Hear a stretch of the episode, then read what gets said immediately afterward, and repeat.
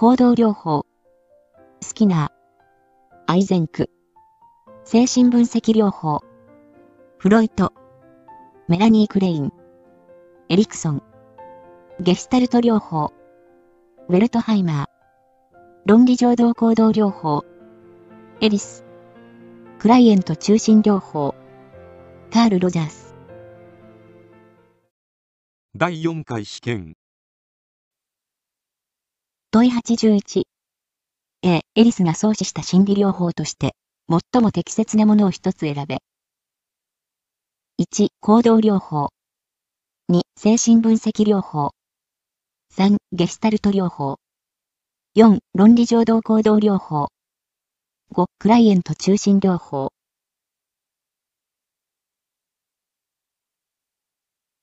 正解は、4、論理情動行動療法。問題に戻ります。1、行動療法。学習理論に基づいて不適応行動を除去し、適応行動を習得します。学習理論として、レスポンデント条件付けとオペラント条件付けが挙げられます。スキナー、アイゼンクなどによって体系化されました。レスポンデント条件付けを原理とした行動療法には、系統的脱感作法、暴露法があります。オペラント条件付けを原理とした行動療法には、トークンエコノミー法、シェイピング、タイムアウト法があります。2、精神分析療法。無意識に着目したフロイトの流れを引き継いだのが、自我心理学のアンナ・フロイト、対象関係論のメラニー・クレイン、ライフサイクルのエリクソンでした。この流れの中で、現在の精神分析療法が発展してきました。3、ゲスタルト療法。ウェルトハイマーは、加減運動に注目し、全体は部分の相和を超えることを示しました。加減運動の例。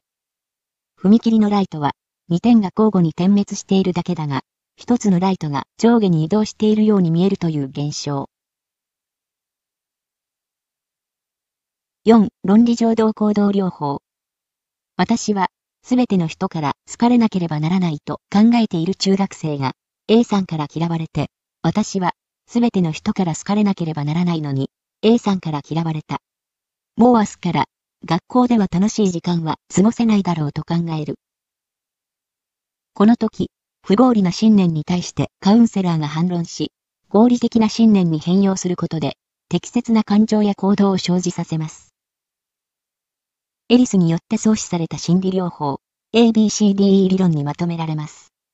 アクチベーティング、イベント、出来事、A さんから嫌われた。 Beliefs、信念、私はすべての人から好かれなければならない。 Consequence、結果、学校で楽しい時間を過ごせないだろう。 Dispute、反論、不合理な信念に対して反論する。 Effect。作用。合理的な信念に変容する。5. クライエント中心療法。カール・ロジャースが創始しました。自己一致とは、セラピストの腹の中で感じていることと、意識の上で気づいていることと、クライエントに向かって表現されていることの間に、矛盾がなく一致していることです。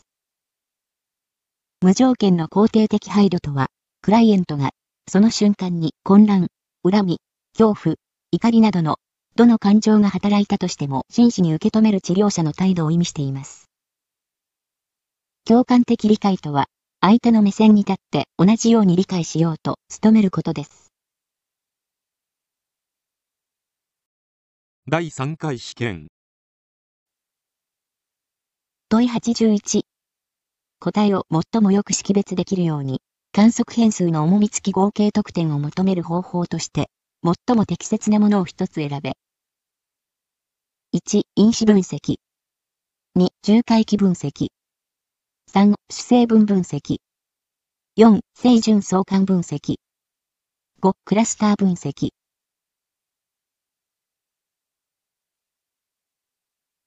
正解は、3、主成分分析。因子分析。因子分析をする目的は、共通因子を見つけること。生徒たちの各教科の成績を全体として分析し、成績の背後に隠れている成績を左右する個人の能力。例えば、読解力、発想力、説明力といった少数の共通因子を見出すことが重要になります。各生徒の成績は、それぞれが持つ共通因子の能力の大小やその組み合わせと、各教科の固有の要因である、独自因子、特殊因子によって説明できると考えられるからです。中回帰分析。単回帰分析が、一つの目的変数を、一つの説明変数で予測したのに対し、中回帰分析は、一つの目的変数を複数の説明変数で予測しようというものです。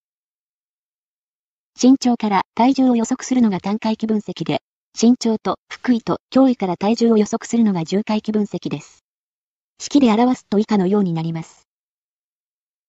単回帰分析。y イコール ax プラス b。重回帰分析。y イコール b1x1 プラス b2x2 プラス b3x3 プラス b4x4 プラスプラス b0 不成分分析不成分分析の目的は情報を縮約すること不成分分析は観測された変数が共有する情報例えば互いの相関係数を合成変数として集約する。したがって、矢印の向きが因子分析とは逆になる。第一種成分には、観察された情報の共通点が集約される。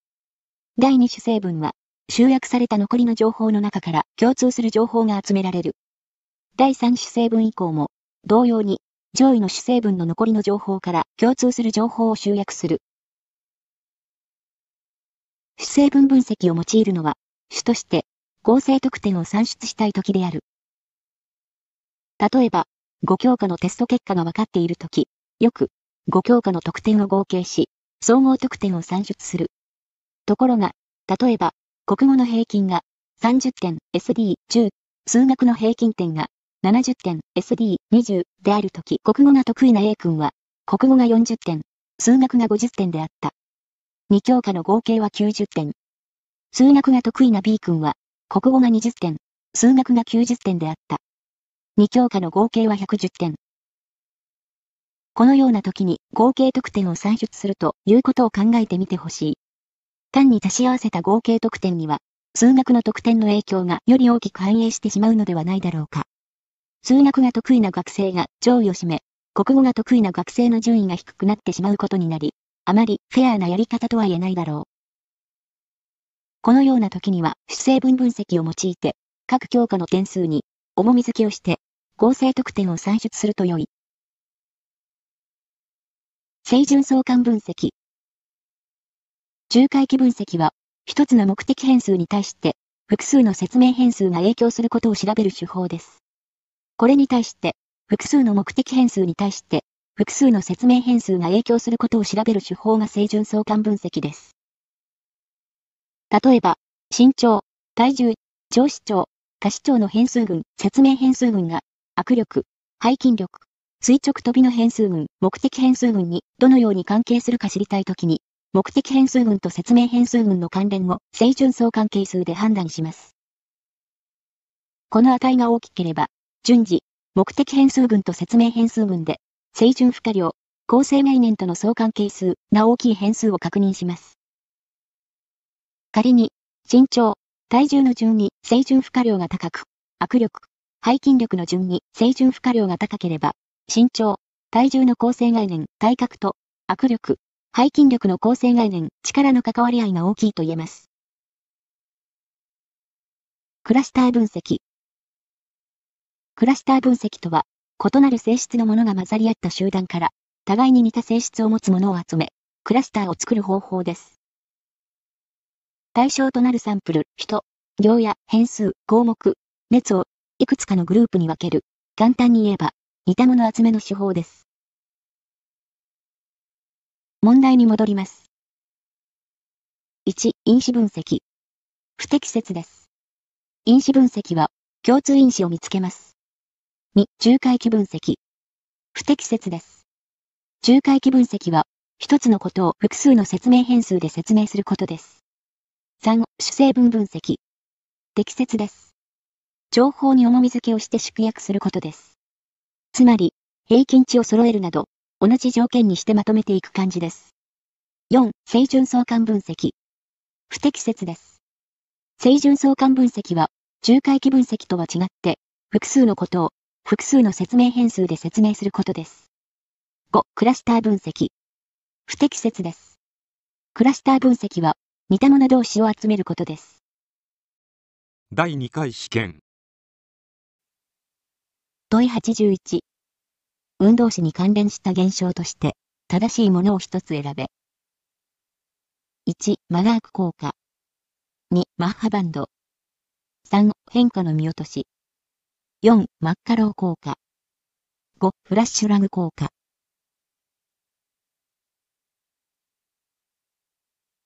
正解は、5、フラッシュラグ効果。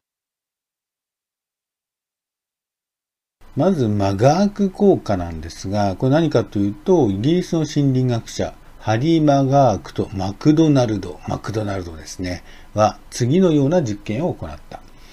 まずスクリーン上に人がガーガーガーガーと発音させる。で、そのフィルムを上映するときに画像の音声を消して、影の声でバーバーバーバーという音声をスピーカーから流す。この実験で被験者、そうすると私たち、そういう聞いてる、見て聞いてる人は、ダーダーダーダーと聞こえたと報告するということです。で、被験者に目を閉じるように指示すると、今度はバーバーバーバーと聞こえたと報告すると。つまり何かというと、唇の動きという目で見た映像に騙されて、耳から入った音声が実際とは違った音声に聞こえたことを示すということになります。これがマガーク効果と言います。マガークダダダー、マガークダダダーっていうふうに覚えましょう。次、マッハバンド。微妙に濃淡の異なるグレーの領域が接触している場合に、暗い方の領域の境界付近はより暗く、明るい方の領域の境界付近はより明るく強調されて見える錯視の一種である。ちょっとここにあるの見てください。そうするとこの辺の、この辺の真ん中にこう、こうなんか棒がぼっこり出てるように見えませんか？この辺にちょっとラインができる。この辺がラインができる。こういうことを言ってます。これがマッハ、バンドですね。バンドのように見えるということです。これ錯視ですね。マッカロー効果、マッカローエフェクト。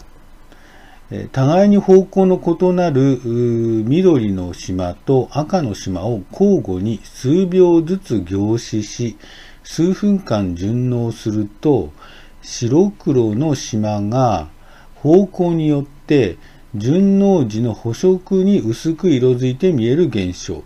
これを方向随反性式残光と呼ばれますと。ちょっと私よくやってみたんですが、ここですね、赤の島、これを見て、あと緑の島、これを見ると、これ白黒なんですけど、ここが、ちょっと、この白いとこがちょっと薄く、補色だから、緑かかってるってことですかね。で、こっちが、ちょっと薄く、緑の補色だから赤っぽく見える。そんな感じでしょうか。いやーなんか見えたり見えなかったりするんですけど、それがマッカロー効果と言います。まあ、マッカローって読み、読むのもちょっと大変ですね。で、これ覚え方は、真っ赤だろう、緑だろう、真っ赤だろう、緑だろうっていうことで、補色っていうことを覚えていきましょう。次、フラッシュラグ効果。イルーソリフラッシュラグっていうんですかね。え運動する交点の真下の位置で別の交点を一瞬点灯すると、実際には2つの交点が垂直位置にあるにもかかわらず、運動する交点が運動方向に若干ずれた位置に近くされる現象ということですね。えっ、ー、と、何かというと、ここに、えっ、ー、と、白い四角の点がビューっとこう少し動くんですね。で、白い四角の点が動いて、ここ真ん中、中央に真下に来た時に下のこの白の四角を点灯させると。そうすると、それ点灯させた瞬間に、ピュッとこれが動いたように見えるということですね。これがフラッシュラグ。まあ、時間差のラグがあるみたいな感じで、そうですね。そんな感じです。問題戻りますね。えー、マガーク。マガーク効果か。マガークダダダー。違いますよね。運動詞に関連した現象はマガークダダダーじゃないですね。マッハバンド。バンドで見えるわけでもない。変化の見落としでもないですね。真っ赤だろう。緑だろう。真っ赤ろう。真っ赤だろう。そういう効果でもないですよね。で、今回はフラッシュラグの効果ということになります。第1回追試問い81心理学研究における観察法について最も適切なもの一つ選べ。1、生態学的妥当性が低い。2、因果関係を見出すのに適している。3、観察者のバイアスが入り込みやすい。4、目的に関連する言動だけを効率的に取り出し定量化できる。5、現象をあるがまま見ることを基本とし、状況に手を加えない。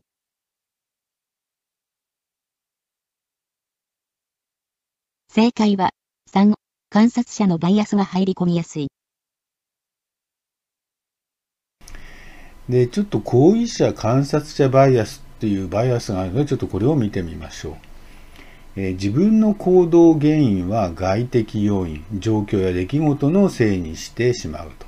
で、反対に他者の行動原因は内的要因、性格や能力が原因だと考えること。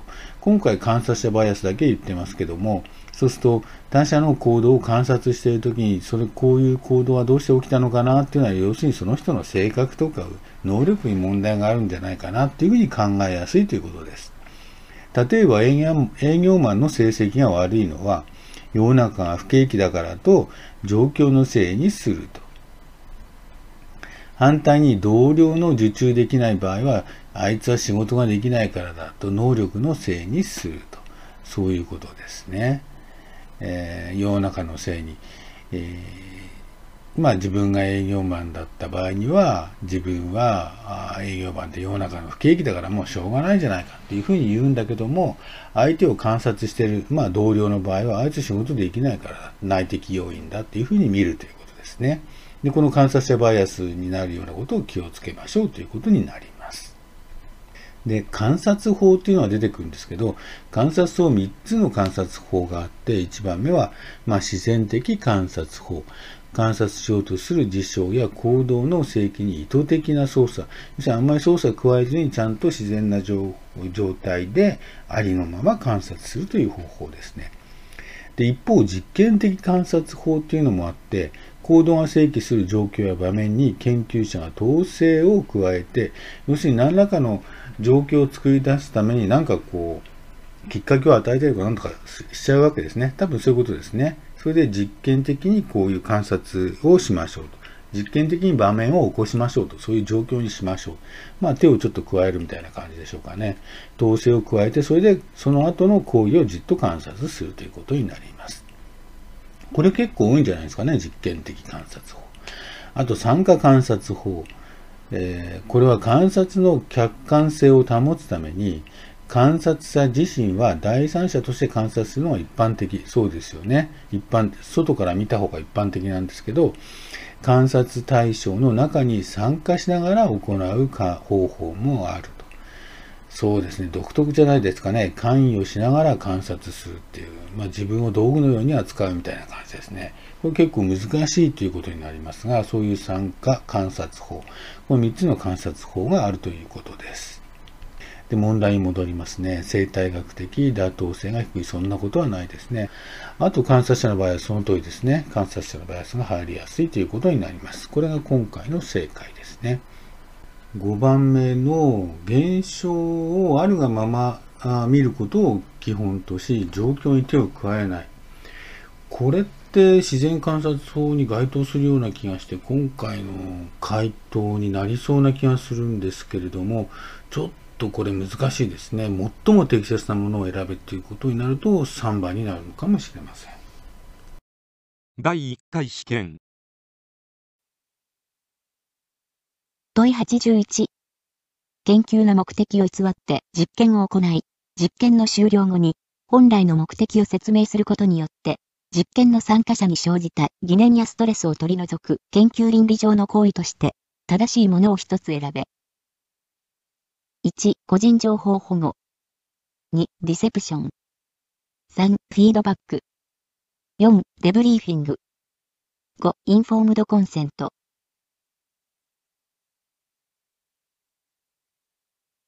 正解は、4、デブリーフィング。ディゼプションとは何かというと、他者に対して意図的に嘘であることを誠であるように信じさせる実験を行うことを言います。あと、フィードバックっていうのは研究成果や結果を実験参加者に示すことということですね。